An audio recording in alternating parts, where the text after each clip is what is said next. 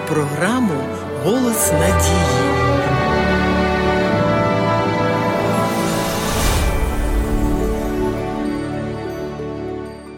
Сьогодні у релігійному світі подекуди поширюється думка про те, що поведінка є не настільки важливою, як віра. Але хіба ці два поняття не є взаємопов'язаними між собою? Ненадаремне Христос у розмові з учнями наголосив таке: читаємо. А Ісус йому відповідь каже: Майте віру Божу. На підставі святого Писання з'ясовується, що віра без відповідної поведінки не є Божою вірою. На жаль, є багато людей, котрі вірують, але не бажають виконувати Божу волю.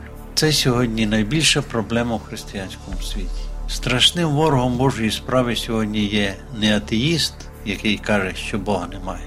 Справжня небезпека, що перешкоджає успіху євангельської вісті, це людина, яка називає себе християнином, але живе життям лицеміра. Найбільший ворог Божої справи той, хто говорить про слово Господнє, але не буде коритися йому. Людина, яка не буде практикувати те, що вона проповідує, людина, яка не буде виконувати Божу волю. Ми не повинні викривляти Слова Божого, щоб воно відповідало зіпсованим бажанням грішників, але навпаки, Господу потрібні грішники, котрі би під дією слова вирівнялися і відповідали Слову Божому. Бо Слово Господа не змінюється, воно не може бути порушеним. Біблія не потребує змін, люди потребують змін. Стандарт святого Писання повинен залишатися високим, і ми повинні спрямовувати очі всіх, хто шукає Слово Божого, на той високий рівень, і нехай вони знають, що через Ісуса Христа вони можуть його досягти. Бог ненавидить гріх, але любить грішника і завжди готовий допомогти тому, хто бореться з гріхом. Небагато їх шукають істини.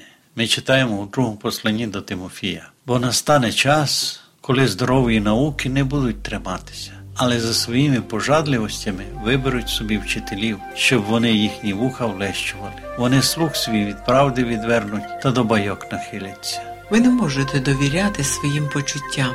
У Біблії говориться: буває, дорога людині здається простою, та кінець її стежка до смерти. Ви не можете керуватися лише тим, що вам здається правильним. Бог дав нам своє слово і дав нам свій закон. Все, що суперечить цьому, є неправильно, і навіть тоді, коли воно здається правильним, це шлях смерті. Деякі кажуть, не потрібен закон, адже він не спасає. Все, що нам потрібно, це любов. По-перше, закон ніколи й не призначався, щоб спасати. Його функція порівнюється із зеркалом вказати на забруднення. Це для того, щоб забруднений зрозумів, що йому потрібно омитися.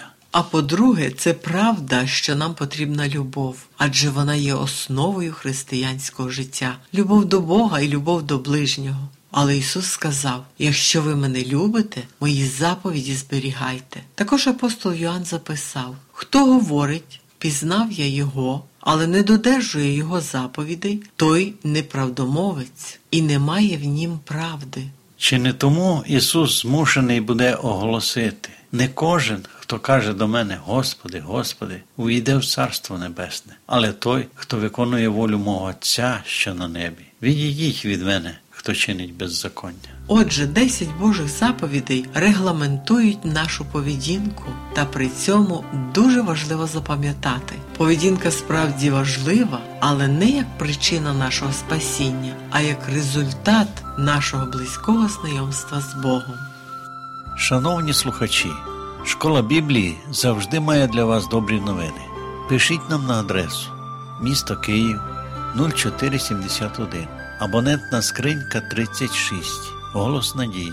Або дзвоніть нам на безкоштовну гарячу лінію з будь-якого мобільного оператора за номером 0800 30 20 20. Чекаємо на ваші дзвінки. До нової зустрічі!